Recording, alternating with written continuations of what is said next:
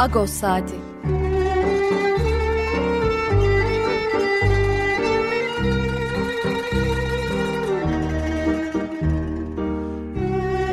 Haftalık Agos gazetesinin penceresinden Türkiye ve Dünya gündemi.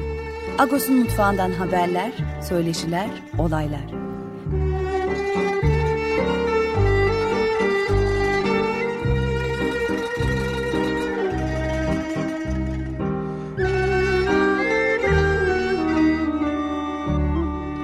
Radyo Agos.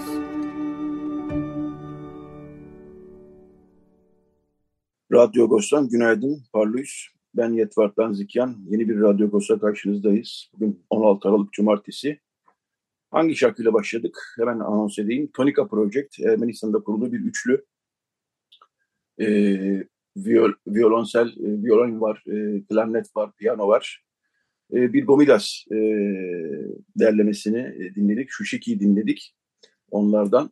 Tonika Project gerçekten e, güzel, iyi çalışmalar yapan ve e, geleneksel ezgilerimizi yeniden yorumlayan bir üçlü. Evet bu hafta ne var Radyo Agos'ta? Birazdan Fakrites Dükkan'da haftalık sohbetimizi yapacağız. İkinci bölümde fotoğraf sanatçısı Aramis Kalay e, konuğumuz olacak. E, Tokaklayan Han'da bir sergi var. E, o sergiyi konuşacağız. Çok sayıda sanatçı e, katkı veriyor bu sergiye. 20 Aralık'a kadar e, izlenebilecek, ziyaret edilebilecek. Son bölümde de e, yazar Berken Döner e, konumuz olacak. Aras yayınlarından bir kitabı çıktı. Öyle bir İstanbul röportajlardan oluşuyor. Hem onu konuşacağız hem de Aras ve İstos'un e, panayırı başladı bugün. Bu sefer Moda Kültür Derneği'nde Kadıköy yakasında her sene Beyoğlu'nda yaparlardı. Hem de o panayırı konuşacağız. E, gündemimizde tabii ki e, Pakrates Türkkan'la birazdan sohbet edeceğiz. Okulların deprem dayanıklılığı gelişmeleri var. Bu hafta Lagos'un manşetinde. Dün gece de onun yansımaları oldu. Dün akşamda. Günaydın Fakir abi, parlıyız. Parlıyız Yetvart, günaydın, merhaba. Merhaba. Ee, geçen ay e, senden bir kayıp haberiyle, vefat haberiyle başlamıştık yayına. Ee, dayını kaybetmiştin. Evet. Nurcan abi. Ee, bu hafta da ben bir kayıp haberiyle başlıyorum. Dün haberini aldık. Ee, yengem, rahmetli amcamın e, eşi e, ve Günkam Ayrım yani vaftiz annem e, Janet Danzikyan'ı kaybettik. O da annemle aynı ismi taşır. Janet'tir onun da ismi. Ee, biz de onun kaybıyla biraz e, sarsıldık dün. E, ben de buradan çok kişisel şeylere girmiyoruz ama kayıp haberlerinde biraz konuşuyoruz buradan. E, Başınız sağ olsun abi. Teşekkür ederim. Hem yengemdi hem de dediğim gibi e, vaftiz annemdi. E, çok neşeli, e, hayat dolu bir insandı. Onu da e, uzun süredir e, tedavi görüyordu rahatsızlığı nedeniyle. E, onu da e, kaybettik. Ben de buradan e, onun da kızı, e, torunları e, ve tabii bizim ailemize ben de buradan e, başsağlığı diliyorum. Bugün cenaze töreni var saat 3'te Filiköy'de. Orada olacağız. Evet Fakret abi, e, gündemimiz yoğun aslında ama dün e, gelişme aslında bizim bu haftaki manşetteki duyurduğumuz gelişmenin bir devamı gibi. E, Beyoğlu Üç Oran Vakfı Aksel, Başkanı Aksel Topalayan aynı zamanda Ermeni Vakıflar Birliği'nin eğitim komisyonunun da başkanıydı. O dün istifa etti eğitim komisyonu başkanlığından.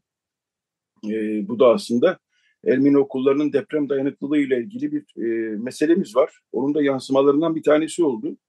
Bizim bu haftaki manşetimiz aslında e, pazartesi günkü Ervap toplantısında yani Ermeni Vakıflar Birliği toplantısında deprem komisyonu bir raporuna dahildi. Deprem komisyonu çünkü e, 1100 öğrenci yani 3000 öğrencimiz var e, okullarda. Bunların 1100 tanesinin okulların depreme dayanıksız olduğu yönünde bir rapor verdi. E, Kevor Gözkar'a göz sundu bu raporu deprem komisyonu başkanı. Kendisiyle yaptığımız kısa bir röportaj da var bu haftaki Ağustos'ta. E, bunu konuşurken, e, tartışırken e, dün de e, Aksel Topalyan'ın e, istifa ettiği haberini, eğitim komisyonunun başkanlığından istifa ettiği haberini aldık. O da diyor ki istifa e, internette var. E, Facebook'tan da duyurduk, Twitter'dan ve Instagram'dan da, da duyurduk. O da diyor ki e, okullarımızla ilgili bir maliyet var. Bu maliyeti karşılamak için e, Erbap Başkanı Bedros Bey ile ben temaslar yürütüyorum. Fakat Bedros Bey E, kendisinin bunları zaten yıllardır söylediğini ve vakıf başkanlarının kendisine kulak asmadığını söyledi. Ben de ona artık bu dönem geride kaldı, yeni bir dönemdeyiz e, dediğimi söyledim diyor. E, özetle Aksel Topalcan'ın e, öyle anlıyoruz ki talep ettiği şey e, cemaatimizde para var. Yani okulların deprem e, ile ilgili bina yenileme masraflarını topluca karşılayalım e, talebi imiş. E, fakat e, Bedros Bey de ben zaten bunu yıllardır söylüyorum e, demiş. Böyle bir anlaşmazlık öyle ki görünüyor ki söz konusu. E, bu anlaşmazlık sonucunda da Aksel Topalcan'ın eğitim komisyonu başkanlığından istifa ettiğini e, duyduk. Kendisiyle de konuştum dün akşam ben. E, o da yazılı açıklamasında dediklerini bir kez daha tekrarladı ve e, bir çalışma içinde gelin olunmasını gerektiğini söyledi. E, bütün vakıfların bir araya gelmesini söyledi. E, açıklamasında da zaten vakıflarımız sadece kendilerinden sorumlu değildir, bütün toplumdan sorumludur diye bir cümlesi var. Evet Pakrat abi yani bir taraftan e, bütün okullarımız bizim okulumuzun durumu iyi diyor ama deprem komisyonunun raporu da altı okul olduğunu anlıyoruz. Buralarda güçlendirme lazım diyor. E, biraz böyle bir tartışmalara yol açan, meraka yol açan bir durumun içindeyiz. Ne dersin? Şimdi okullarımızın e, depreme dayanıklılık e, meselesi e, aynı zamanda okulların bir kısmının kapatılması meselesiyle iç içe geçti. Ve okulların her yıl verdikleri bütçe açıklarının e, büyümesi meselesiyle hepsi birbirine bağlantılı hale geldi. Bedros Şirinoğlu e, deprem faktöründen bağımsız bir şekilde öncelikle salt maliyetleri düşürmek için toplu maliyeti daha azala, azaltmak için bazı okulların kapatılmasını, bazı okulların birbirleriyle birleşerek e, tek binada hizmet vermelerini savunan bir görüş belirtmişti. Bunu söylerken de e, bir tehdit gibi bundan sonra artık okulları desteklemek için para vermeyeceğim açıklamasını da yapmıştı.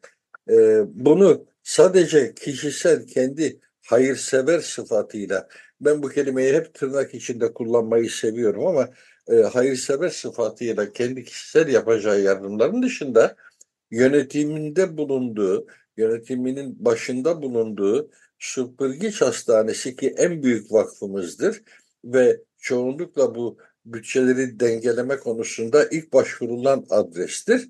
Ee, onun kaynaklarıyla da yardım yapmayacağını söyleme cüretini gösterdi. Yani toplumun parasını topluma vermeyeceğim dedi. Toplumun ihtiyaçlarına vermeyeceğim anlamına gelen e, ifadeleri oldu geçmişte. Ardından da deprem bir gerekçe oldu bu sava. Yani depreme dayanıklı değil. Fakat sonrasında e, sen de buna tanık oluyorsun. E, dayanışma yemekleri için sevgi sofrası denen dayanışma yemekleri öncesinde okul vakıfları gazeteyi ziyaret ettiğinde hepsi de biz bu testleri yaptırdık, depreme dayanıklılık testi yaptık, bizim okulumuzda sorun yok diyorlar.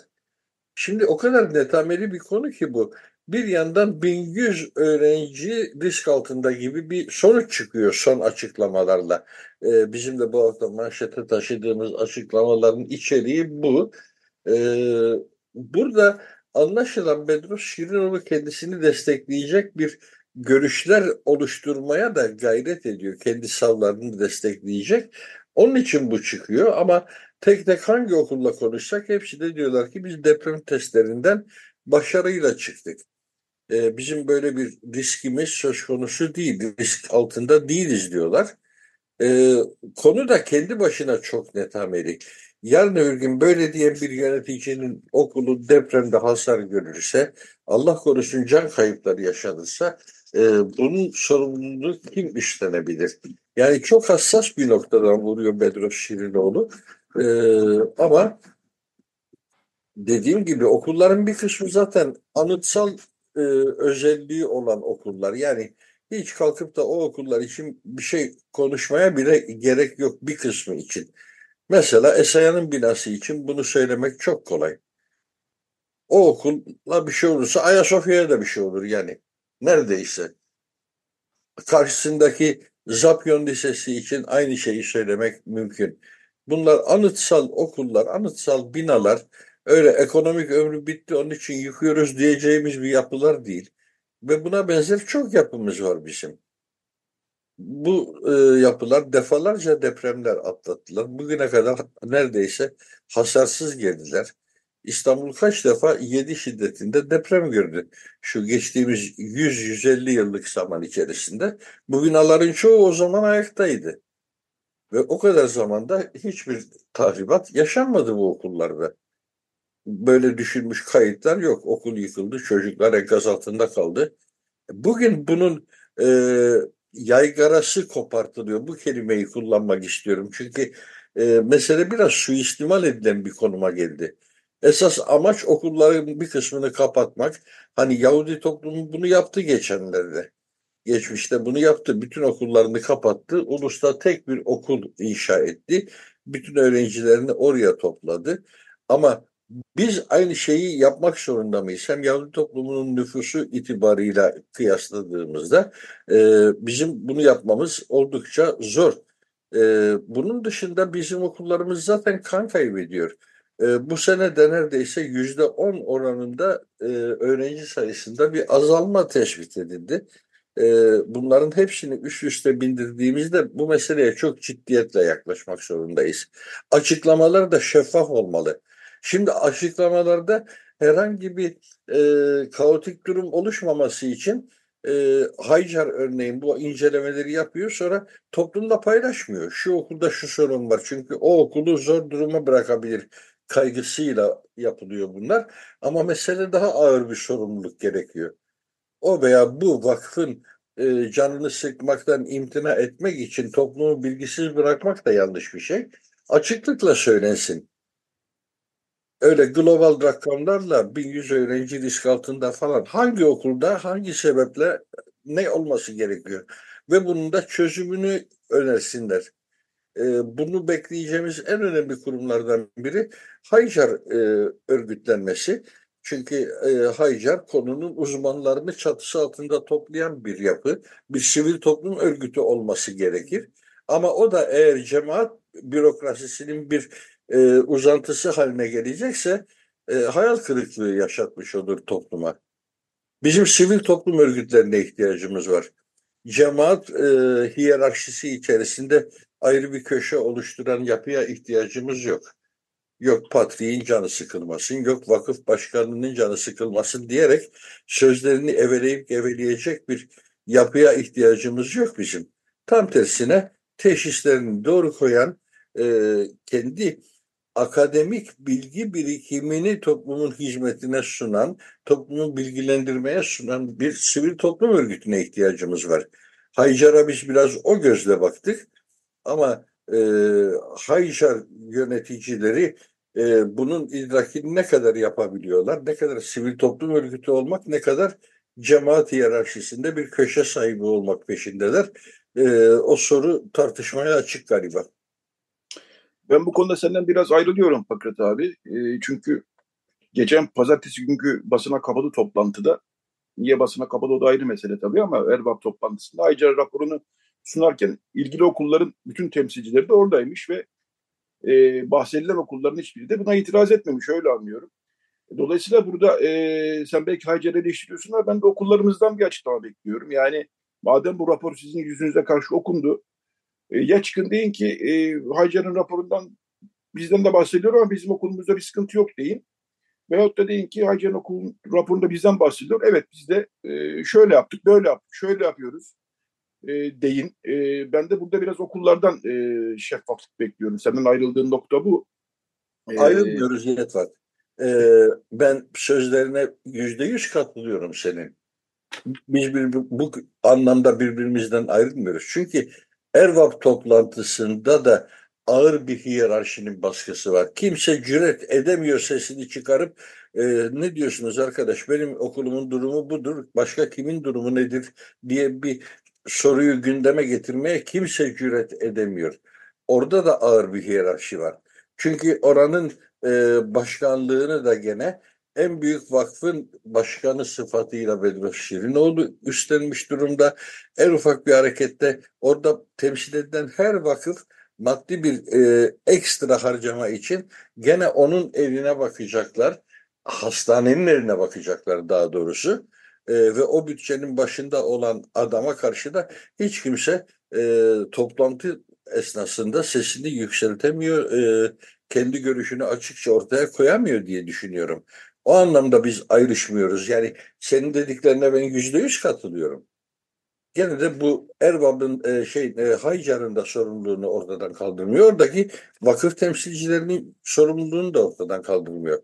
Her şeyi aman herkesin işine gelecek şekilde çözüme kavuşturmak mümkün değil. Bir yerde birisiyle test düşeceksin. Bu test düştüğünde savını net bir şekilde ortaya koyabileceksin. Eğer buna cüret edemiyorsan nasıl vakıf yöneticisi diyeceğiz biz insanlara? Evet ben sonuç olarak Haycer'ın raporunun dikkate alınması gerektiği görüşündeyim. Ee, sonuçta onlar da bazı testler, e, gözlemler yaparak e, bu raporu ortaya koyuyorlar. En ufak bir risk varsa dahi e, bunun gereğinin yapılması icap eder. Çocuklar çünkü orada okuyorlar. E, yani e, evet okulların birleştirilmesi tartışmalarına eşlik ettiği için insanlar buna şüpheyle yaklaşıyorlar e, bir taraftan. Bir taraftan da bu bir can meselesi. Dolayısıyla insanların kafasında soru işareti bırakmayacak şekilde bütün önlemler alınması gerekir diye düşünüyoruz. Düşünüyorum. E, Valla bunu tartışmaya devam edeceğiz. E, pazartesi günkü toplantıdan sonra da Patrik Başel'den işte ivedilikle e, çalışmaların sürdürülmesinin, sonlandırılmasını talep etmiş. E, ben biraz daha şeffaflık gerektiğini düşünüyorum. Sen Haycar tarafından bekliyorsun. Ben vakıf başkanlarından bekliyorum açıkçası ama e, sonuçta e, çocuklar ve onların velileri bu konuda bir şeffaflığı hak ediyorlar. E, biraz daha e, şeffaflığa ihtiyaç var diye düşünüyorum. Evet Pakrat abi e, konuyu epeyce konuştuk aslında. Son 3-4 dakikamız kaldı. Zaman su gibi akıp geçti. Aksel Topalder'in istifasını da konuştuk e, yayının başında. E, bir ilginç gelişme var onu konuşalım istersen bu 2-3 dakikada. E, Hrant Dink cinayetinin e, faili o gün Samas tahliye olduktan sonra e, ki başka bir duruşması davası da var o da sürüyor. Onu da geçen hafta konuşmuştuk Hülya Deveceli Din Ailesi avukatlarından. E, ismini değiştirme istediği ortaya çıktı. Basına yansıdı. Önce ismini değişti. Sadece bu bilgi vardı. 2-3 gün sonra hangi ismi almak istediği de basına yansıdı. Sızdırılmış belli ki bu yargıdan e, herhalde. Başka türlü nasıl öğreneceğiz? Bunun üzerine de o gün Samas'ın avukatı dedi ki biz şimdi vazgeçtik isim değiştirmekten. E, çünkü basına yansıdı. Hangi ismi alacağı da basına yansıdı. Dolayısıyla bir anlamı kalmadı e, dedi ve biz şimdilik vazgeçtik. Daha sonra belki tekrar bunu hani daha gizli kapaklı yapmak istiyorlar. E, öyle gözüküyor. Fakat ismini değiştirmek zorunda kalması da nasıl değerlendirmek lazım bilemedim. Yani bir pişmanlık mı demek lazım yoksa bu isimde yaşamak istemiyorum mu demek lazım diye düşünüyor. Öyle mi anlamak lazım? Çok net anlamadım. İşte bu konuda bilgi sahibi olmadığımız için nasıl anlamak lazım e, tarafından yorum yapıyoruz. İhtimaller ne olabilir diye düşünüyoruz ya da verileri e, birbirinin üzerine bindirmeye çalışıyoruz. Örneğin o gün Samas tahliye edildiğinde Bolu'daki cezaevinden ailesinden kimse yoktu onu karşılamaya giden. Halbuki eminim ki e, tahliyesi gün öncesinden belli olmuştur ve e, ailesinden birileri onu karşılamaya gelebilirlerdi. Bundan ne mesaj çıkarmamız gerekiyor? Ee, biz o gün Samast'ın bu cinayeti işledikten sonra 17 yaşında bu cinayeti işledikten sonra birçok konuda da e, nedamet getirme anlamına gelebilecek açıklamalarına da tanık olduk. Kandırıldım dedi. E, ben Hrant'ın nasıl bir insan olduğunu çok farklı e, anlatmışlardı bana dedi e, bir ailesi olduğunu, çocukları olduğunu bilmiyordum dedi. E, onun sözlerini daha sonra öğrenmeye başladım, duymaya başladım dedi. Bütün bunların alt, altyapısında bir nedamet var. O nedametle o gün Samast adını taşımak hayatı boyunca bugün 35 yaşında olan bir insanın hayatının sonuna kadar o gün Samast katil, Hrant Dink'in katili e, adını taşıması zor gelmiş olabilir. Ben hep meseleye insani açıdan bakıyorum. 17 yaşında bir çocuğun dolduruşa getirilerek bir katile dönüştürülmesi, bir bebekten katil yaratan bir iklimin kurbanı olması ihtimali üzerinden bakıyorum. Onun üzerinden bir anlam oluşturmaya çalışıyorum ama buna dair bir veri olmadığı için bunların hepsi benim tahayyüllerim olabilirler. Sonuçta bir anlamda ifade etmezler. Bu konuda bilgi sahibi değiliz e, henüz hiç kimse o gün Samas'ta şöyle e, kapsamlı bir röportaj yapamadı. E, onun duygu halini, ruh halini bilmiyoruz. Sonuçta ömrü kadar bir zamanı, o güne kadar yaşadığı kadar bir dönemi de hapiste geçirmiş bir adamdan bahsediyoruz. 16 yıl 10 ay hapis yatmış bir adam. Zaten 17 yaşındaydı. 17 senede hapis yattı yaklaşık olarak. Şimdi 34-35 yaşında bir adam olarak hayatının geri kalanını nasıl anlamlandıracak, ne yapacak? Burada e, o isimden e, fayda da ummak mümkündü. O gün Samas güzel bir kariyer yapmış da sayılabilirdi başka bir açıdan bakıldığında. Hani çek senet tahsilatı işinde çok e, prestijli bir isim olabilirdi o gün Samas. Ee, ama o bu ismi taşımak istemiyor. Bunu da anlayışla karşılamak gerekir belki de. Dediğim gibi evet. bilgiler az olduğu için her şeyi biz kendi e, bakış açımızla anlamlandırmaya çalışıyoruz. Evet, varsayımlar üzerinden e, gidiyoruz Fakret abi.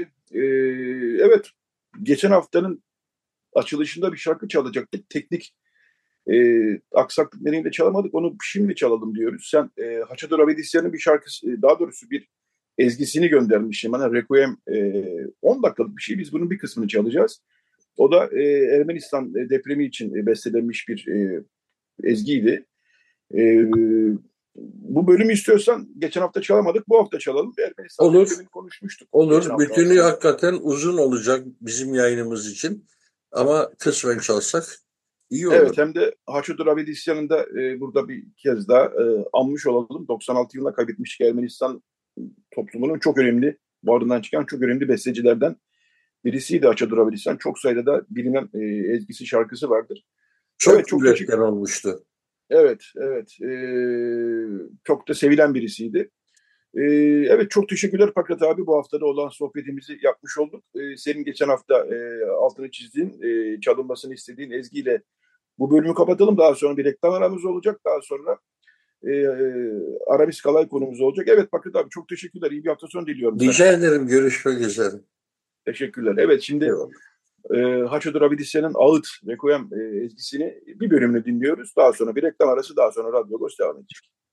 Evet Radyo Ghost devam ediyor. E, açılışta çaldığımız Tonika Project'ten bir Dikran Amasyan e, yorumu e, dinledik. Kars. Evet bu bölümde e, fotoğraf sanatçısı Aramis Kalay konuğumuz. Tokatlayan Han'da bir sergi açıldı. E, açık kapılar. Çok sayıda sanatçı e, katkı veriyor buna. E, Aramis Kalay da bu katkı veren isimlerden bir tanesi. E, kendisi şu anda konuğumuz. E, günaydın Aramis Bey, hoş geldin. Yani. Günaydın, hoş bulduk. E, şöyle başlayalım. E, Tokatlayan Han aslında bir iş hanı. Daha önce oteldi çok eskiden ama e, şimdi burası bir sergi ev sahipliği yapıyor. Çok da mutluluk verici bir şey bu. E, hızla başlayalım. Telefon balansı yapıyoruz. E, zamanda iyi kullanalım diye. Ben sözü hemen size bırakacağım. E, neler var bu sergide? Şimdi şöyle, ben geçen yıl e, buraya geldim ikinci kata. Bir de Gülhan diye bir ressam vardı, başka da kimse yoktu. 5-6 e, ay sonra bizden bazı ressam arkadaşlar gelmeye başladı. Derken onların arkadaşları, yani bir sanatçılar katı oldu ikinci kat. E, ressam var, işte fotoğrafçı var, seramikçi var, heykel yapan var. Aşağı yukarı 25-30 tane sanatçının ortak bir sergisi bu. Açık kapılardaki e, anlamda şu, e, koridorlarda hepimizden üçer dörder iş var. Ama atölyelerimizin de kapıları açık. İnsanlar gelip işte bakıyorlar, sohbet ediyorlar, soruyorlar, bilgi alıyorlar. Böyle bir şey var yani güzel oldu, çok yoğun geçiyor. Ee, evet, Tokatlayan hani bilmeyen yoktur herhalde ama yine de belki bilmeyenler olabilir dinleyicilerimiz arasında. Evet. Beyoğlu'nda e, tarihi bir binadan Evet, tarihi bir binadan bahsediyoruz. E, sizin e, iyi bilinen bir fotoğraf sanatçısısınız. E, sizin fotoğraflarınız da var ama dediğim gibi e, sadece fotoğraf e, ve tablo yok burada. E, ikinci kat yani bir gireceğiz binaya ve e, bir merdiven yukarı çıkacağız galiba değil mi? Tabii tabii yani ben sadece fotoğraflarımı seviyorum. Diğerleri e, çeşitli ressam arkadaşlar kendi işlerini ve atölyelerin kapılarını açıyor. Saat 12 gibi geliyoruz. Hatta ben şimdiden geldim ki sessiz bir ortamda konuşayım sizle E, akşam 7'ye 8'e kadar sürüyor. Güzel evet, oluyor yani. İzleyiciyle, sanatseverlerle birebir ilişki kurulmuş oluyor. Yani onlar kendi meraklarını giderecek sorular soruyorlar. İşte koleksiyonerler geliyor. İnşallah onlar da bize katkıda bulunacak. Öyle gidiyor. Evet. Evet. E, Tokatlayan Hanım böyle bir kültür sanat e, etkinliğine ev sahipliği yapması da mutluluk verici açıkçası. E, şunu da sorayım Aramis Bey. E, siz e, dün konuşurken sizde biraz sohbet de ettik dedik ki Tokatlayan Hanı herkes bilir aslında ama e, bilmeyenler olabilir derken e, sizin aslında bir projeniz olduğunu da e, Beyoğlu'dan Pera'ya yanlış bilmiyorsam değil mi? Sizin Biraz tersi Pera'dan Beyoğlu'na. Pera'dan evet. Yanlış Aynı şey ama eskiden yeniye doğru geliyoruz. Sizin ayrı bir projeniz de var. E, isterseniz biraz ondan da bahsedelim. Şöyle e, işte Beyoğlu'nda olmanın verdiği bir şey. Hani buraya da bir vefa borcu gibi düşünüyoruz. Çünkü gençliğimizde çok geldiğimiz bir yer işte Üsküdar'dan Kadıköy'den kalkıp buraya gelirdik. Ben e, ders veriyorum yani atölyeler düzenliyorum çeşitli yaşlarda. Benden e, kurs alanlar oluyor. Geçen yıl işte başında böyle bir projeye başlattım. Yani bu bölgeyi çalışalım dedim. Pera'dan Beyoğlu'na yani eski Pera'nın izlerinde bugünün hayatını vermeye çalışıyoruz. O çalışma bitti. Ee, şimdi sergi aşamasında yani işte hazırlıklarımızı yapacağız, dosyalar sunacağız. Uygun bir yerde sergilemeyi düşünüyoruz. Biz de keşfettik yani aslında ara sokaklara hiç gitmişliğimiz yok. Ee, mesela Pera denilen bölge bütün o İstiklal Caddesi'ne çıkan İstiklal Caddesi'ne çıkan ara sokakların hepsi Pera olarak geçiyor. Ee, bir de böyle bir Fransız tarzı genelde ee, yaşam şeyine özenti var bu Pera'da. Tokatlayan'da da öyleymiş daha önce. Mesela işte o pastane kültürü, işte küçük tiyatrolar, oda tiyatroları falan. Onlarla uğraştık yani sokak sokak gezdik. İlginç bir şey olacak diye düşünüyorum. Çünkü insanlar pek kafalarını kaldırmıyor caddeden. Yürüyorlar, gidiyorlar. Oysa ne zenginlikler var. Ee, evet, e, sizin bu Peradan Beyoğlu'na e, projenizin de sergisini merakla bekleyeceğiz. E, Tokatlayan Han e, tabii e, şunun da altını çizmek lazım. Bir e, üç oran e, yönetimi değiştikten sonra bir burayı Tokatlayan'ı da kültür sanat merkezi haline getireceğiz diyor yeni yönetim. Bu da sanıyorum onların sonuçlarından bir tanesi. E, kimler katkı veriyor? E, üç Oran Ermeni Kilisesi Vakfı, İstanbul Büyükşehir Belediyesi e, Kültür, e, Kültür AŞ. Rock, evet Kültür AŞ, Rock Mobility, 34 sanatçı var. E, birkaç isim sayayım ben e, burada. E, Ahmet Arif Merey, Aramis Kalaysiz, Ari Hergel, e, Aylin Pakova, e, Belgin Şahin, Demet Yalçınkaya, e, er, Gülizar Artuç, e, İlyas Ceren, Joel Menenşe, Lara Narin, Orçun Beslen, Rafi Etkemez, e, Rupen Melkisetoğlu, Sarı Usta, e, Sayat Arslan, e, Semra Çelik, Serap İskender, e, Sinan Akçan, Sonat Çavuşoğlu, Süleyya Su, e, Vasıf Pehlivanoğlu birkaç tanesi sayayım. 34 sanatçıdan bahsediyoruz. Nihal Mavi Göksungur, Resulay Temur var yani. Evet. Ya aslında e, bu sanatçıların Buyurun. yarısı bir önceki yönetim döneminde tutmaya başladılar. Fakat yeni yönetim bize inanılmaz destek veriyor yani. Çünkü böyle bir niyeti yoktu koridorları. Mesela e, koridorlar boya genelde gri ve beyaz hakim. İşte arkadaşlar rica, rica ettiler yönetimden kapılarımızı boyayabilir miyiz? Hani işleri boyayla ya onların. Ondan sonra evet. şimdi her sanatçı kendi kapısını boyadı böyle değişik renk renkli şeyler oldu. Yani bir canlılık geldi. Ben de aklımda çıkan yazılarla yazılardan oluşan bir kolaj yaptım kapıma. Ressam olmadığım için benim çizmemde öyle bir şey oldu. Yani güzel o destek önemli çünkü yani kabul etmeleri çok güzel bir şey yeni yönetimin. İşte aparatlar asıldı.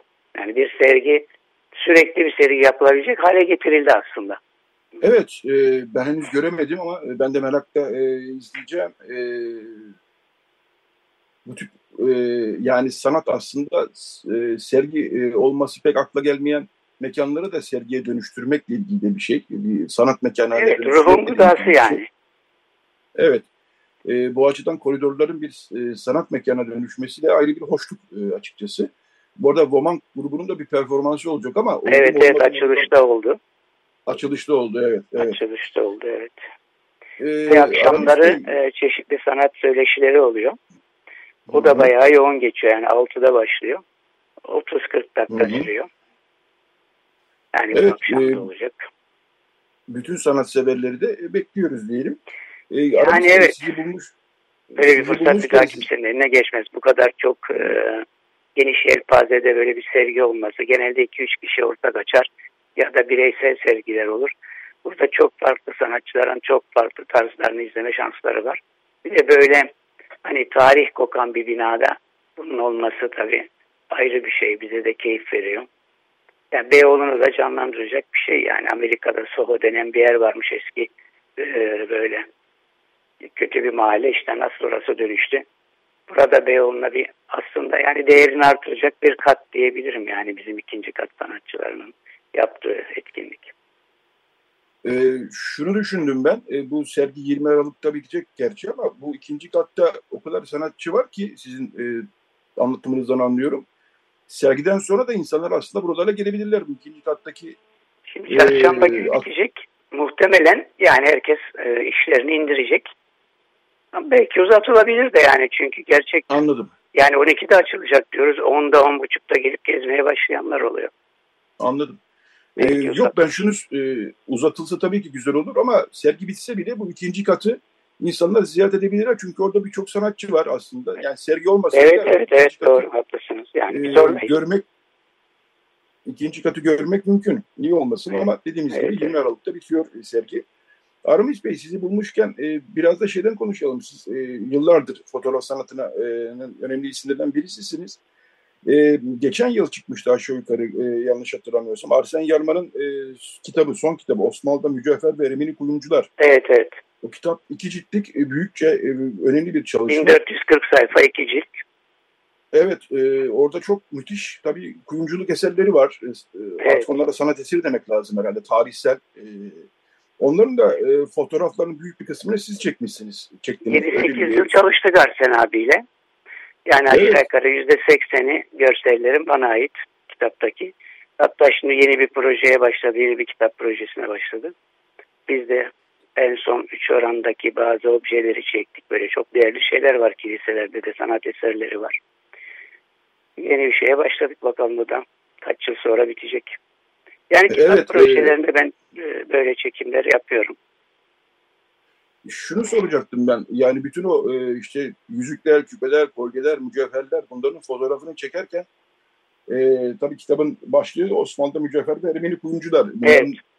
Kitabın esprisi bu. Bütün bu e, üretilmiş e, kuyumculuk eserlerini fotoğraflarken bir taraftan da neler hissettiniz? Çok e, müthiş fotoğraflar var çünkü müthiş eserler ve müthiş fotoğraflar var bir taraftan. O eserleri fotoğraflamak da kolay bir iş değil bir taraftan. Işığıydı, e, o özelliklerini yansıtmaktı. E, neler hissettiniz ve nasıl bir çalışma, nasıl bir çalışma yürüttünüz? Ya çok çok haklısınız. Bir de e, hani askerlere durumdan vazife çıkarmak gibi bir şeyleri var ya askerlerin. Yani bazen bir atölyeye gidiyorsun, küçücük bir alan. Orada bir şeyler çekmen gerekiyor. Hemen bir çözüm yaratmak zorundasın. Öyle çok e, lüks ortamlarım yoktu yani alıp o parçaları stüdyoya taşıyıp rahat rahat çalışmak diye bir şey yoktu. Ee, bazen Kapalı Çarşı'da bir küçük dükkan, kimi zaman bir eve gidip evin içinde böyle bir e, portatif bir set kuruyordum, çekiyordum. Ya biraz tecrübeyle ilgili. Çünkü Arsen abi e, sağ olsun çok küçük detaylara dönem veren biri. Yani mükemmeliyetli biri. O birçok e, ürün üzerinde imzalar var, küçük küçük kimi yazılar var. Onların hepsinin de belirgin olması lazım. Yani görünmesi lazım ki e, kitapta da değer, değeri artsın. Yani onun kitabının da görsellerle değer artsın. Sonuçta bir ortak çalışma. Bilmiyorum ki tecrübe yani ben içime sinmediği sürece e, bir işi yarım bırakmam yani önce beni tatmin etmesi lazım. Yani İnsan kendi bilir yani bir şey yaptı mı yapamadı mı. İşte o yapamamış olmamak için tecrübelerimizi kullanıyoruz. Yani 87'den beri hem meslek hem sanat olarak uğraşıyorum. Yani bir ömür geçti ya neredeyse. Geçen bir dergi röportaj yaptı. Işığın peşinde 55 yıl diye yazmış. Bütün olay ışık. Evet, yani evet. Işık. iyi kullanmak. Ee, Aramis Bey, e, ben tabii küçüklüğümden beri, gençliğimden beri sizin isminizi bilirim.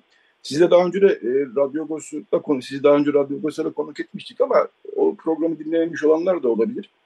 E, nasıl başladınız siz bu fotoğrafçılık e, mesleğine, e, sanatına daha doğrusu? E, gençliğinizden beri bir merak mı vardı?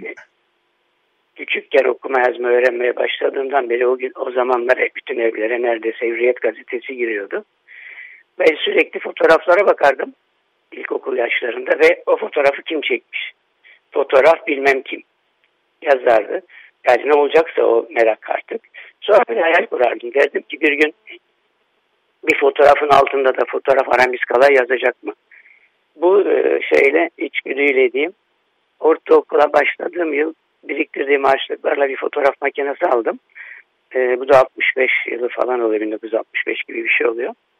O zamanlar da çok çok kıymetli. Yani kimsede fotoğraf makinesi yok. Kolay değil yani insanların stüdyolara fotoğraf çektirmeye gidecekleri zaman bir hafta önceden hazırlandıkları işte kıyafetleri ütülendiği bir yere asılı bilirsiniz duymuşsunuzdur. Ee, evet. Böyle bir şeydi.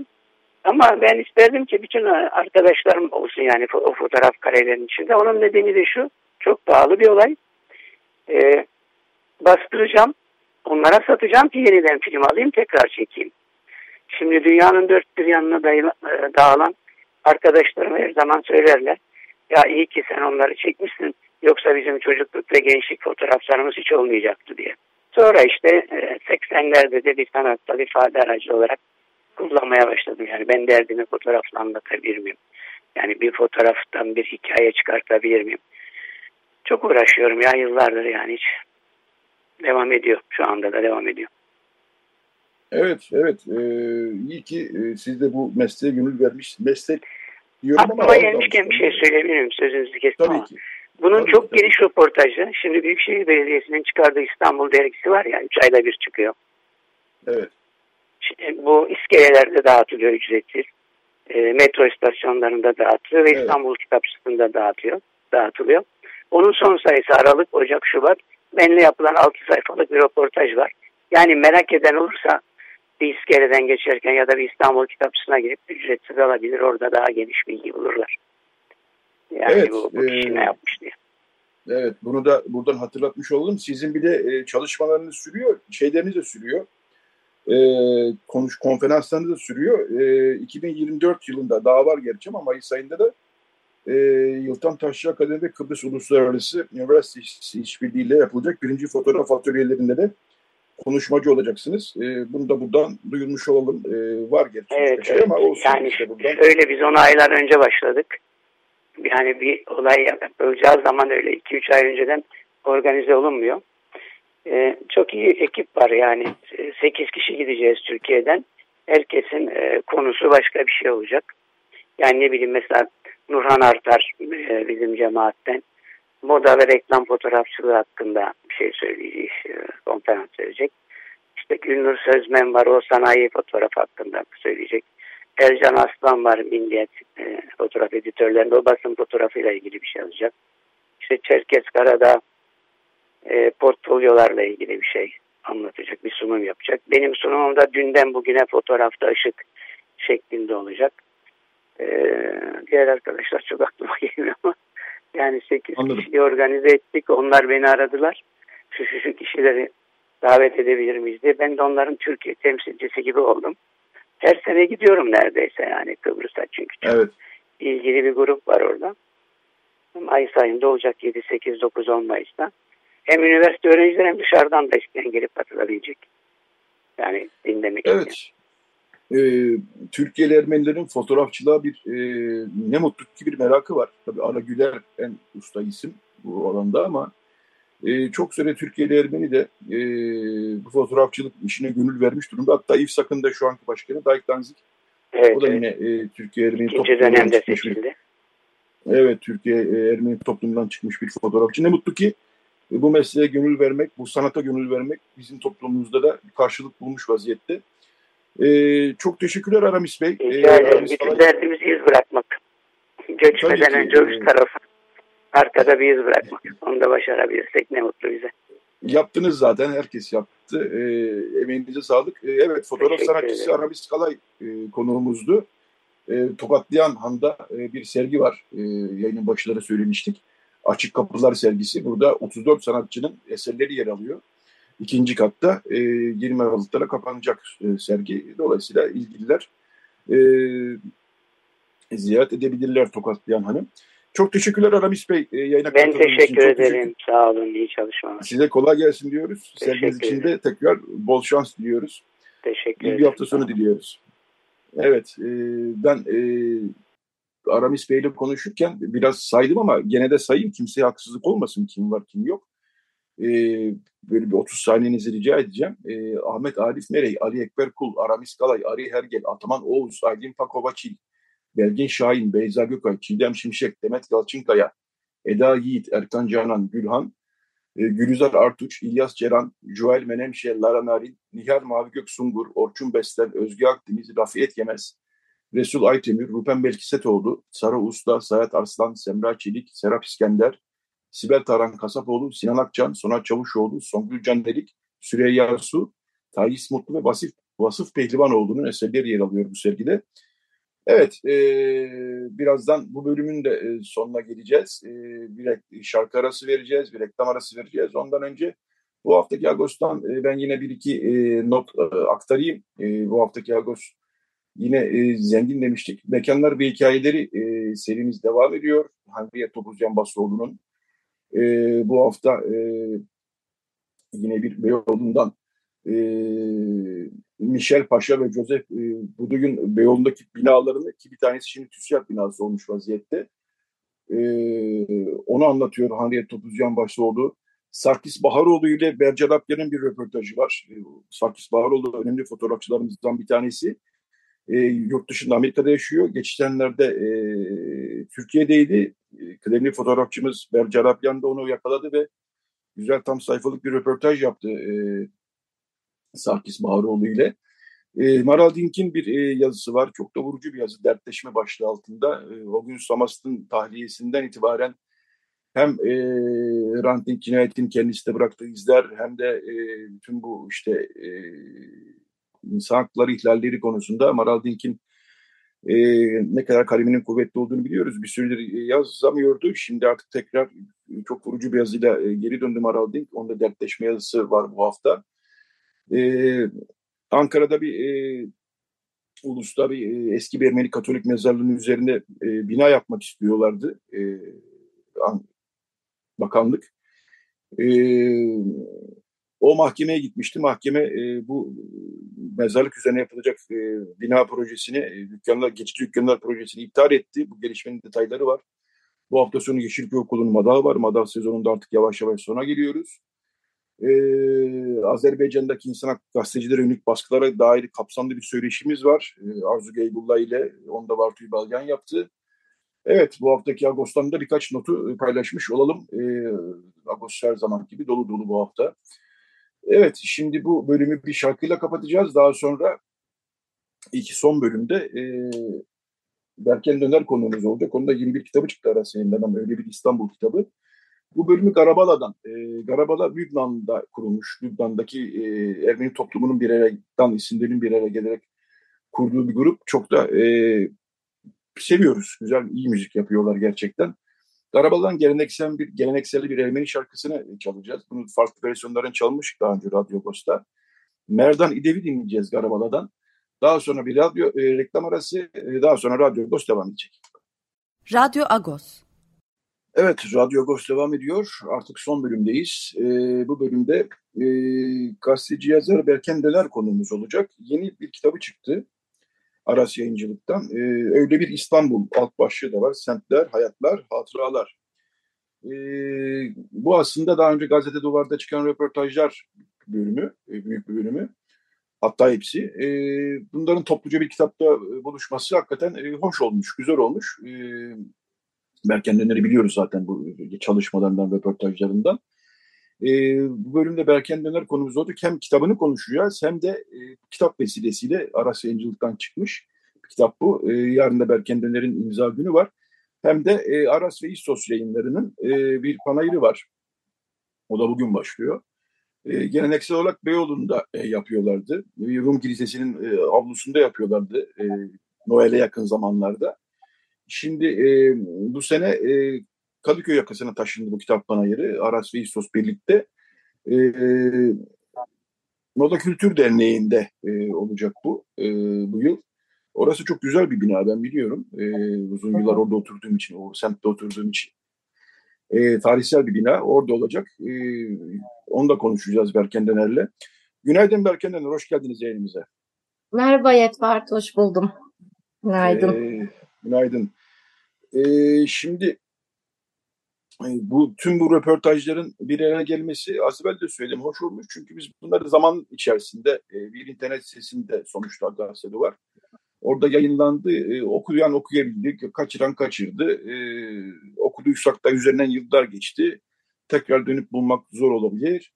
Dolayısıyla bunların bir kitap haline gelmesi bence iyi olmuş. E, kitapta e, İstanbul'un bir dönemini aslında anlatıyorsun ve o çok kültürlü, çok kimlikli dönemini anlatıyorsun. Evet. E, ama şöyle başlayayım. Kitaptan önce röportajları yaparken e, nelerden yola çıktın, hangi fikirden yola çıktın, e, nelere dikkat ettin, nasıl bir bütünlük oluşturmasını bu serinin e, kafandaki e, tasarı neydi e, ve kimlerle röportaj yaptın? E, onu sorarak başlayayım ben.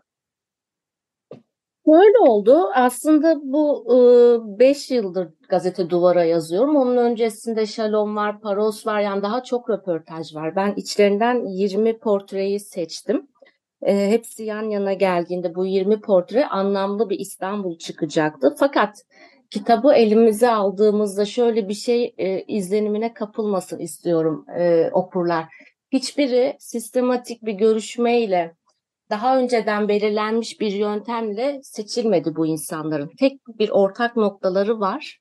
Kişisel hikayelerinde İstanbul yer alması. Onun dışında ben özellikle e, böyle bir işte biraz da Ermeni olsun, biraz da Rum olsun, çok kültürlü bir kitap olsun öyle bir sahikle yola çıkmadım. E, her zaman e, ben yaşadıklarımı yazdım. Yani kitaptaki o 20 portreyi yan yana getirdiğimizde e, evet büyük bir İstanbul kültürü görüyoruz. Büyük bir yaşama görüyoruz. Çok kültürlü bir İstanbul görüyoruz ama 20'si yan yana geldiğinde aslında hepsi bir tek insanın başından geçenler. O da benim başımdan geçenler.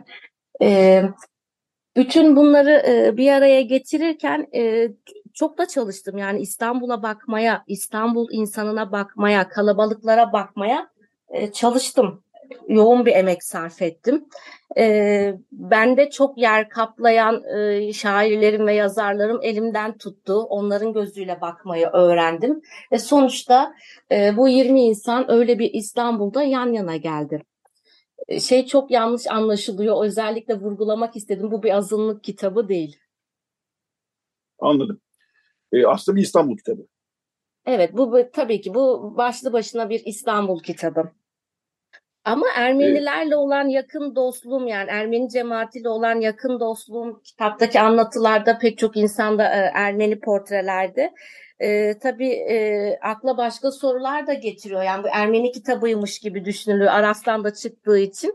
E, onlarla olan e, yan yana yaşamam bana aslında bir yerde İstanbul'u gösterdi. E, onlarla olan diyaloğum bana İstanbul'a bakmayı öğretti. Kendi tarihimi, kentin tarihini aramamın e, işaret fişeğidir onlarla olan dostluğum. E, zaten bu benim dikkatimi çekiyor. E, yani e, konuştuğun insanların çoğuyla tanışıyorsun ve arkadaşsın zaten değil mi? Evet şimdi öyle bir durum var. Hepsi daha sonra benim hayatımın e, bir parçası oldular, dahil oldular ve biz bugün hala görüşüyoruz bu insanlarla. Ve bunlar çok farklı yaştan, e, cinsiyetten, sosyal statüden, katmanlardan gelen insanlardı. Yani Narlı Kapı'da e, sur dibindeki e, demlenen ad, adam da bir Modada köşkte oturan bir hanımefendi de kitapta var. Aynı İstanbul gibi çünkü yani öyle pürüzsüz bir İstanbul anlatmıyorum. Dip balığı da var. Çok soylu insanlar da var. Soylu hikayeler de var. İstanbul böyle bir şey zaten. Yani terbiyeli, düzgün çerçevesi, sınırları çizilmiş bir yer değil. Ve bu insanlar da daha sonra benim etkili dostum oldu. Hala hayatımda olan insanlar oldu. Başım sıkıştığında koştuğum insanlar oldu. Beni kucakladılar. Benim de onları sevgiyle kucakladığım gibi. E, ben e, isimlerden e, biraz konuşuruz ama semtlerden konuşayım. Çünkü sen bu kitabı e, tasarlarken semtlere göre aslında bir taraftan evet. da. Çünkü ara başlıklar öyle. Yani Büyükada, e, Kadıköy. Gedikpaşa, Kumkapı, Samatya, Yenikapı, Bakırköy, Beyoğlu, Harbiye, Kuzguncuk, Kanlıca ve Diyarbakır'dan İstanbul'a uzanan bir hikaye. Ee, hı hı. Bunların içerisinde bir kişi yok bazı semtlerde. Bazı semtler iki üç kişiden de oluşuyor. Dolayısıyla çoğu aslında benim de e, yaşadığım, çocukluğumun geçtiği e, semtler olduğu için bir kısmı e, daha doğrusu e, ya da bir kısmı e, ailemin yaşadığı semtler, Kuzguncuk mesela. E, Kuzgun'un hikayesi tabii çok e, Margaret Atmaca'nın hikayesi var orada. Evet. E, Birçok vurucu hikaye var. Burada senin de söylediğin gibi sadece Ermeniler yok. E, Bulgar cemaati de var. E, Rum cemaati de var. E, en ilginçlerden bir tanesini e, yani sen e, istediğin kadar e, şey yapabilirsin tabii. Yani şu da ilginç. Hepsi ilginç ama yani aralarından birkaç tanesini seçmek istersen tabii ki sen bahset ama kum kapı hikayesindeki hikaye yani Kirkor Reis hikayesi Deniz'in yakın tanığı. Orada aynı zamanda bir de e, Kumkapı Dışı Kilisesi'ni ve Boğazyan Varvaryan Okulu'nun hikayesini de okuyoruz orada. Çok ilginç bir kilisedir Kumkapı Dışı Surparukun Kilisesi. Çünkü orada bir e, balık e, motifi vardır o kilisede. Çünkü balıkçıların kilisesi olarak bilinir. E, hı hı. Yani bu hepsinden konuşmamız mümkün değil. Bir tanesini arasından seçersek hangisini konuşuruz diye düşünmüştüm. E, dedim ki bu benimki sen ayrıca devam edebilirsin sonra ama Kirikoris e, söyleşisinden biraz ve Kumkaba dışından bahsedelim mi? Tabii konuşalım. Ee, aslında iki balıkçı var kitapta. Bir Kirkor hikayesi var. Kumkapı balıkçılığını anlatıyor. Bir de Kanlıca'da bir balıkçı hikayesi var. O da Fuat Selim Bey'in hikayesi. Şimdi iki balıkçı e, portresi var. İkisi de ne kadar farklı. İki semt birbiri, ikisi de aslında bir balıkçı semti o kadar başka bir anlatı karşımızda ki mesela Kumkapı balıkçılığı İstanbul'da bir ekol. İstanbul balıkçılığında bir ekol. En iyi balıkçılar Kumkapı'dan çıkıyor. Kirkor Reis gibi. Aslında Kirkor Reis değil. Kirkor Reis'in babası Zaven Reis e, çok değerli bir balıkçı. Aragüler'in o Kumkapı'nın Ermeni balıkçıları kitabında da var. O babasıyla yapılan bir röportaj da var. Bunlar bir e, devir muhteşemler. Kirkor Reis, Husik Reis, Dacat Reis, ve eşleri de merhametçi Kumkapı balıkçılarının. Diğer hemen karşısında e, kitapta yer aldığı için söylüyorum bunu. Bir de ada balıkçılığı var ama oraya hiç girmeyeceğim. Kanlıca balıkçılığı var. Orada da daha romantik bir balıkçılık göreceksiniz. İşte mehtaba çıkıyorlar, lüfer avına gidiyorlar, e, yalılardan tekneler kiralanıyor. Ay ışığında balıklar tutuluyor. E, fasıllar, fasıl heyetleri de bu teknelerin içinde. İki ekol birbirinden çok farklı e, Kirkor Reis'i yazarken çok daha heyecanlanmıştım. Çünkü böyle küçük, yoksul, kenarda kıyıda kalmış sokaklar, semtler benim ilgimi çok çeker. Bugün Kumkapı'nın olduğu gibi. E, kıyıdaki çizgi dışı insanlar, deliler, serseriler, o küçük insanlar aslında benim yazmak istediğim insanlar. E, o, o nedenle Kirkor Reis'le karşılaşmamız e, benim için muhteşem bir andı kendisi şu an İstanbul'da yaşamasa da bana e, koca bir mirası anlattı. Yani sadece işte balıkçılar kilisesi değil, Kumkapı meyhane kültürünü an, anlattığı bir bölüm var. Bence orası bir şölen. E, keşke evet. Keşke o oralara e, tanık olsaydım. Çünkü annesi merhametçi Kirkor Reis'in e, vefat ettiğinde Çamur Şevket, işte meyhaneci Minas Misisyan, e, Köragop hepsi kepenkleri kapatıyor ve saygı duruşunda bulunarak tabut sokaktan geçerken saygı duruşunda bulunuyorlar. Yani öyle de bir yaşam kültürü var oralarda. Bugün görmesek de. E, Balıkçılar Kilisesi Evet, balıkçıların yardımıyla kurulmuş bir e, kilise. Hatta ben bir fotoğraf almıştım kitapta. E, 1855 yılında e, açılıyor. Kumkapılı balıkçılarının katkısıyla bu kilisenin inşası e, tamamlanıyor. Patrik e, 3. Serap, Seropyan riyasetinde ibadete açıldı. E, balıkçılar için çok değerli bir yerde ve çocukları da balıkçı kılığında Boğazyon Varvaryan e, okulu öğrencileri Kumkapı'daki e, Kumkapılı balıkçı kılığına giriyorlar. Yani öylesine e, değerli bir yerde. Kilisesi de balıkçılıkla anılıyor. Öyle bir yer. Evet, merhametçiyen, e, merhametçi derken e, bilmeyenler olabilir. Yani A öğren, A, e, A tahmin, A, evet. A, Evet. A onaranlar. A A, onaran kadınlar. e, merhametçi derler. Hatta biz Merhametçen dedi bir okulumuz var Feriköy'de. E, Evet. İşte o e, kısaca Böyle bir dönem vardı. Yani böyle bir aile yapısı vardı. Bugün sadece şeyle anılıyor yani yemek üstünden anlatılıyor ya Ermeniler. İşte çok güzel topuk yapar, dolma yapar, yemeği çok iyidir. Hayır, çok da iyi balıkçıydı. Yani bunu da konuşalım bir yerde. Böyle bir dönem yaşandı. Ee, balıkçılardı, erkekler, kadınları da merhametçilik yapıyorlardı. Kumkapı, Samatya böyle semtlerdi. Yani Çirozluk, Uskumrular asılırdı. Yazmacılar vardı, yazmalar yanında kurutulurdu. Kadınlar kalafat yerinde merhamet yapıyorlar, ağ onarıyorlar. Erkekler balığa çıkıyor. Hatta Kirkor Reis diyor ki o kadar diyor büyük bir balık akını oldu ki diyor 70'lerin sonunda Samatya'da biz o parayla e, ev aldık diyor üç katlı. Hayatımız kurtuldu diyor. Böyle bir bereketli dönem yaşandı İstanbul'da ve bu balıkçılar Ermeni balıkçılardı. Evet, ben bir iki ara başlık daha e, okuyayım. E, İstanbul Atlası'nda bir rüya, butik Katya, Tekinsiz Bey, Beyoğlu Sokağı'nda Talaslı Sarkis. E, Beste'nin Sasun'dan Samatya'ya uzanan yolculuğu var. Beste Kabak bizim Ağustos'un da yazıların, yazılarını Ağustos'ta çok sık görürüz Beste Kabak'ın. E, Sasunluluğunu her zaman haklı olarak vurgular çünkü e, özür dilerim. E, Sasun'dan gelen e, Ermeni toplumunun da e, çok sıkıntılarla buraya geldiğini biliriz ve e, Sasunlu Ermeni toplumunun da e, Ermenice öğrenmekteki e, gayreti de çok e, bizim Ermeni toplumunun e, önemli e, şeylerinden, e, hikayelerinden bir tanesidir. E, Bence Sasun- orada evet, e, hemen girmek istiyorum. Burada tabii, Tabii. e, e, Sasunlu Ermeniler için bir yuva yani bir gayan aslında Samatya. Benim Samatya sevgim de Beste ile olan arkadaşlığımla başladı. Bugün hala e, en sevdiğim İstanbul semtlerinin başında gelir Samatya. Çünkü çok zaman dışı bir yerdir. İnsan, tarih, coğrafya orada yan yana yaşar. Ben orada çok büyük bir yaşama görüyorum Samatya'da. E, Samatya demek Mesrop Mutafyan demekti. Bugün Sasunlu Ermeniler bu kadar tarihine sahip çıkıyorsa, bu kadar Ermeniceye sahip çıkıyorsa orada e, Mesrop Mutafyan'ı anmadan geçemeyiz kanımca. Siz ne dersiniz bilmiyorum bu konuda. Hepsi e, hepsine kol kanat gerip kilisede onlara işte Subkevorku yuva yapıp o çocuklara kurslara katılmasını sağlayıp işte halk danslarına, dil kurslarına e, o Sasunlu Ermenileri İstanbul kültürüne adapte olmasında e, çok büyük rol oynamış bir patriktir Mesrop Mutafyan. E, evet tabii şüphesiz, hiç şüphesiz çok e, büyük e, emekler verildi, çabalar gösterildi. Anadolu'dan Türkiye, İstanbul'a gelen Ermeni toplumuna ilk önce Ermenice öğretmek için. E, çünkü e, 1915'ten sonra Anadolu'da Ermeni okulu kalmadı, Ermeni kilisesi neredeyse kalmadı.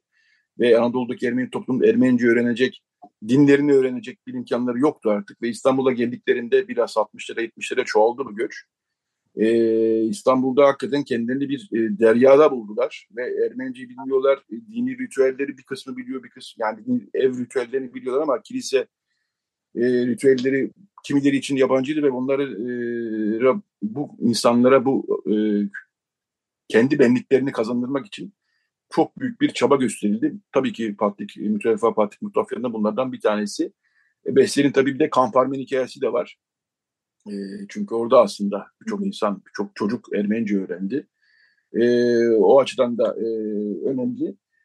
Bir iki e, bahsetmediğimiz röportajdan hiçbirini ayırmazsın biliyorum ama istiyorsan bir iki röportaj, e, ilginç e, röportajlarından sen bahset. Çünkü artık son 4-5 dakikaya geliyoruz. Tabii, tabii. Şimdi Sama, Samatya ile bir, bir, bir cümle söyleyeceğim. Ee, beni çok etkilemiştir. Hugas Arzuman, e, Samatya'da Arzuman e, soyadına çok rastlarsınız. Kilisenin Efsanedir, yönetiminde evet. de çok varlar da büyük bir aile. E, e, Samatya'da Sasun Ermeniler olduğu kadar Yozgat, Burun Ermenileri de yoğun olarak yaşar. Hugas da benim e, Samatya Saakyan Tıbrastas Korosu'nda e, e, söyler. Şöyle demişti bana, bizim yaşlılarımızla sokakta karşılaştığımızda Samatya'da ya öyle bir sarılırlar, koklarlar ki yani artık bir teyze bir bırak da ben artık bir vapura yetişim falan çocukken böyle e, söylerdim. Şimdi anlıyorum ki bana sana diyor senin bilmediğin tarihle sarılıyor. Bütün o zorlukla, o Anadolu'da yaşadığı o zorlukla sarılıyor. Bugün dediğin gibi geldiklerinde bir kilise, bir okul bulmak o insanları e, cennette hissettirdi. Çok sarıldılar ve kıymetini bildiler. Var ettiler semti. Samatya bu nedenle çok değerli. Yani bugün Ermeniliğin yaşadığı e, en canlı yer aslında bence Kurtuluş değil Samatya'dır. Burayı Samatya'yı böyle kapatacağım. En çok tabii tahrip olan e, iki semt var. Benim yazarken çok böyle e, üzüldüğüm artık öyle bir şey kalmadı çünkü yani bir mekansal altyapıda kalmadı, bir izde kalmadı. Yani bir zamanlar burada güzel bir hayat yaşanmış diyerek bile geçemiyorsunuz oralardan. Gedikpaşa ve Yeni Kapı. Ee, bu iki semt üstüne tekrar düşünmesini isterim e, dinleyicilerin de. Ee, yalnızlıklarını kuşanıp gitmelerini isterim. O zaman görebilecekler çünkü. Ee, yalnızlıklarını dağıtmadan o semtlere karışmalarını isterim ne e, bugün bir yeni kapı var ne bugün bir görkemli Gedik Paşa var. Diğerleri yani Beyoğlu hiç bitmez. Beyoğlu sürüyor. İşte Beyoğlu'nda ben de çok geldi dört tane yazı var. İşte ada sürüyor, ada kültürü sürüyor. Ama bu kitap için e, iki önemli semt var ki yazdığım için çok mutluyum. Yeni Kapı ve Gedik Paşa. İyi ki kayda geçmişim buraları. Teşekkür ederim. Artık. Yok e, ben biz teşekkür ederiz. E, son 2-3 dakikada şeyden bahsedelim. E, yayın açılışında bahsettik gerçi. E, hmm. Kitap panayırı var. E, Aras ve İstos. var. Evet. Aras'ın evet. ve İstos'un ortak panayırı Moda Kültür Cemiyeti'nde. Burası Rum cemaatine ait bir yapı. Girişte sen de bahsettin. Çok da güzel bir yapı. 1946'dan bu yana kullanılıyor. Ben geldiğim zamanlarda Paskalya olurdu. Bizi de davet ederlerdi. Bütün modalılar orada Rumlarla beraber güzel e, zamanlar geçirirdik. Şimdi daha içlerine kapandılar ve kendi içlerinde sürüyor bu hareketlilik. Böyle bir iki gün ev sahipliği yapacak Panayır'a. E, bugün Silva var. E, Silva Özyerli ile başlayacak. İkide geliyor. Akşama kadar etkinlikler sürecek. E, Elif Hanım'ın da kitabı var Aras e, İstos'tan. E, Elif Hanım da mübadele anlatacak. Akşam da bir İstos korosunun konseri var. Neşeli dakikalar. Ertesi bu günde Evet bu akşam. Ertesi günde İstos korosunu e, Sevan dolduracak onun yerini. Sevan Ataoğlu'nun bir e, plak çalacak diaspora Ermenilerinin izinde öyle bir e, etkinliği var. Yarın benim bir imza günüm var. Üç buçukta e, böyle. Evet seninki üç ile dört buçuk arası. E, yarın ayrıca e, Songül Öden kitap okuyacak. Marika ve Son evet. Kadeh kitaplarını okuyacak. Son Kadeh e, biliyorsunuz e, Zabel Eser'in çok bilinen bir kitabı. E, şöyle tarif edelim. Evet İstos Korosu'yla Yeni Yıl şarkıları bugün saat 7'de. E, Moda Kültür Derneği'nde. Ya bilmeyenler belki vardır. Bu işte modadan e, Kadıköy'e inerken e, sağ kolda Migros'u görecekler. E, sol koldaki e, sokaklardan Migros'un aşağı yukarı çaprazına denk düşen sokaklardan birisi Neşe Sokak. Oraya girer girmez e, sağda zaten e, geniş büyük bir bahçe içerisinde e, o binayı görecekler. E, hakikaten hoş bir binadır. Sadece binayı görmek için bile gidebilirsiniz ki zaten e, çok sayıda kitapla ve yazarla karşı karşıya kalacaksınız. Evet, e, çok teşekkür ediyorum. E, Berken Neler senden e, öyle bir İstanbul kitabını konuştuk. E, hem de bugün başlayacak olan e, Aras Veysus'un kitap panelini konuştuk. E, tebrik ediyorum kitap için tekrar. Bahtaç olsun diyorum. E, teşekkür ediyorum yine katıldığın için. Ben teşekkür ederim. Sağ olun. Teşekkürler. Evet, Radyo Agos'un sonuna geldik ee, artık. E, Recide Beren Baltaş yardımcı oldu. Ee, bir e, Haça Durabilirsen çalmıştık program içerisinde. Ağıtını çalmıştık. Bunun başka bestesini Ofelia Amparsumyan e, seslendirecek. O da çok büyük bir ses. E, Hayosovik. Ben bunu kendi çapımda e, yengeme ve vaftiz anneme e, ithaf, e, etmek istiyorum. Evet, e, Ofelia Amparsumyan'dan Hayosovik'i dinliyoruz. Bu haftalık bizden bu kadar. Haftaya yeni bir radyo buluşmak üzere diyoruz.